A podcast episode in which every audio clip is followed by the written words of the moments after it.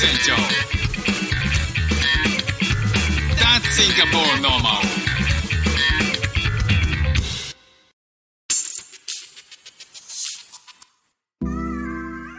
どうも副船長です。シンガポールで4歳と5歳の息子の子育てをしている主婦です。この番組は子育ての話や英語学習の話、海外生活で面白いと感じた日本との文化や価値観の違い、そこから改めて感じた日本のすごいところなんかをお話ししております。えーこの間、えーランカウイ、マレーシアのランカウイ島というところに家族で旅行に行った話を、まあ、いろいろしていきたいなと思うんですけど、まあ、今回はですね、まあ、今日はですね、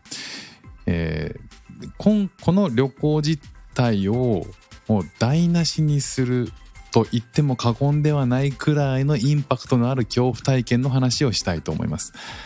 まあ、あの僕自体は、えーまあ、そこまで、えーインパクトというか、えー恐怖体験っていうほどのことでもなかったとは思うんですけど妻の方がだいぶショックを受けてたっていうことなんですけど、え1日目にですね、まあ、ほま泊まったホテル、まあ、私たちのホテルは1階でした。で1階の、えー、とテラス付きのところで、えーテラスからですねえっ、と海が見渡せるって、まあ、すごく素敵なあのー景観のホテルあ部屋だったんですねでえっ、とまあレトロな外装はレトロななんか昔からの建物をしっかりこうリノベーションして綺麗にしてるっていう感じの部屋で、まあ、部屋自体はすごく好感が持てたんですよ。で、えっ、とカーテンを開けると外がこうオーシャンビューになってるっていうことで、まあ、非常にいいねということで、まあ、僕も妻も息子たちもね喜んでました。でベランダ出れば、えーすぐにそこからね芝生があってでその芝生の向こうにビーチがあるっていうような感じのとこなんですよ。で、え1日目ですねあの、まあプールで遊んだりとかして、えーまあ、午後に着いたのでプールご飯を食べてプールで遊んで、えー夜ご飯を食べ食べにちょっと行って、え戻ってきてっていうまあすごくあの短いえ時間でしたね。あの半日アクティブに過ごせたっていう感じなんですけど、まあ、その日の夜ですねなんかこうみんな子供たちはプールで疲れて寝て、えー僕も妻もねあの、まあ、移動もあったんでああ疲れたなっていうことで早めに寝ようかなっていうことで、えー何時だったかなあの 10, 10時ぐらいには寝たのかもしれないですね。で時間で言うと3時ぐらいになんかこうドンドンドンっていう結構大きめの音が聞こえたんですよ。で隣のい部屋でなんかこうあの出ないシャンプーをバンバン叩いてなんとか出そうとしてるシャワー室の音なのかなっていうぐらいに考えてたんです最初。こう、まあ、僕も寝てますからね。あの寝てる記憶の向こうの方で、えーなんか鳴ってんなーでまあすぐ終わるんだろうなと思ってたんですけど鳴りやまないんですよね。またドンドンドンドンって音がするんですよ。ドンドンドンって。でなんか向こうで叫んでるんですよね。なんかオープンオープンみたいな。うわなんだろう。いよいよなんかもう目覚めてえ？っと思って、まず妻もそれで目覚めてえ何？何？何？って言ってでもうそのドアがドアの向こうで鳴ってるっていうかあの隣の部屋じゃなくて、えーうちの部屋の窓ガラスを叩いてるんですよね。何かが誰かが。でカーテン開けるわけですよバッてね。そしたら男が2人立ってるんですよ。立ってバンバンバンバン叩いてるんですねこっちを見て。でなんかオープン Please open the door みたいなこと言ってるんですよ。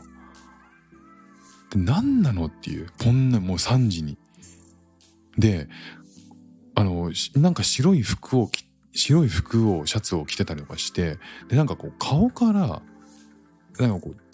顔に傷を負ってなんか若干血が出てるみたいな。でなんかこう手には白い何かのボックスを持って僕はなんかティッシュボックスに見えたんだけどそうじゃないのかもしれないですけどね。で一瞬よぎったんですけどあのビーチサイドでパーティーをしてる人がいたんですよね集団が。えっ、とその行った日の夜にね。でおそらくそのパーティーに参加した、えー男2人が何かのトラブルに巻き込まれたのか、えー何かもうそこで喧嘩をしたのか分かんないんですけど2人がねこう顔から血を流してこれだから指自分の顔に指を指さしてこれだから早く開けてくれとか言ってるんですよ。いやだけど開けたくはないわけじゃないですか。もう何なのその状況っていう。でも妻はもうあなたのいや it's, it's not yours it's not, it's not yours your room っていう風に言ってあなたたちの部屋じゃないからっていう風に言ってるんですけど妻もねあの、まあ、僕はなんかまあ半分ぼーっとしてるんでもう あの寝て起きて起こされてでちょっとイライラしてる部分もあってで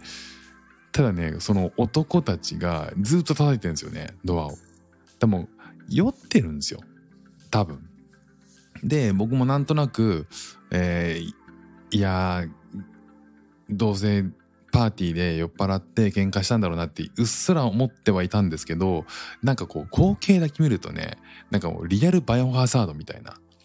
ゾンビが2人来たみたいな感じに見えるんですよね。もう暗いところでまさか自分の部屋をね叩いてると思わない。もう全力結構強めに叩いてるんですよ。バンバンバンバン。でうわ怖いなって。いうでえっ、とあなたたちのドア部屋じゃないからって言って妻が言ってくれてでそれでしばらく出てったんですよね。で帰ってったんですよ。それでまあようやく寝れるかなと思ったらもうこっちは寝れないわけですよね。なんかもう。で妻も同じように寝れなくて。まあそんなことがあって。そしたらしばらくしてからね今度はうちのこの部屋のドアをまた叩き始めたんですよね。どんどんどんどんって。で開けてくれ開けてくれって言って。でもさすがに妻もたまらんっていうことで、えフロントに電話して、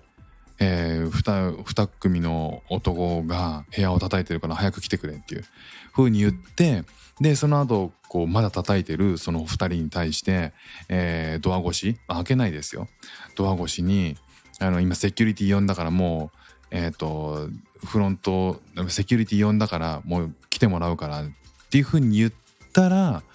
えーしばらくね静かになってなんか今度はねなんかこうそのドドアの鍵穴あるじゃないですか。鍵鍵穴じゃない。覗き穴とかしばらく見てたんですけど。まだなんかしばらくなんか話してるんですよね向こうでね。だけど、えしばらくしたら、えー出ていきましたね。その場を離れていきまして。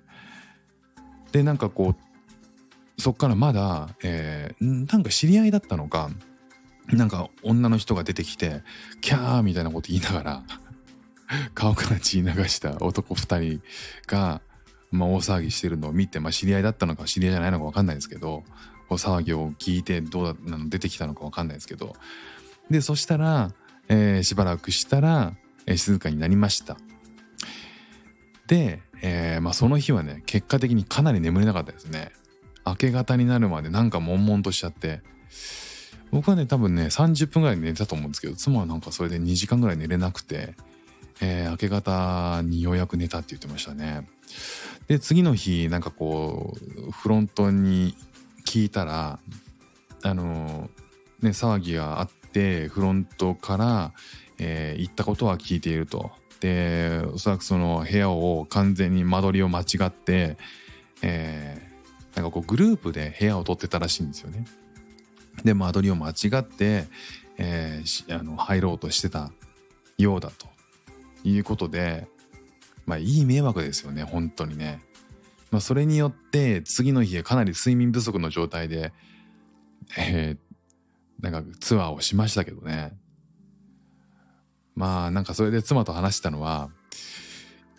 日本にねもし帰った時に部屋をどうしようかっていうどういう部屋に住もうかって一軒家にしようかマンションにしようかねいろいろねあのシンガポールに来る前はマンションに住んでましたけどまあなんか近隣トラブルみたいなのがあって下の住人に、えーなんかこう子供がうるさいみたいなこと結構言われたりとかしてもマンション嫌だな下に人がいたら嫌だなとかっていうふうにいろいろ話したんですよ。だだったらもう戸建てがいいかなとかいうふうに話したんですけど、まあ、妻がねしっかりとした、えー口調で1階は嫌だしもう戸建てはこういうことがあるから嫌だねっていう。ふうにしっかりと言ってましたね。まあなんかそうやっていくとそこ選択肢がすごく狭まっていくんですけど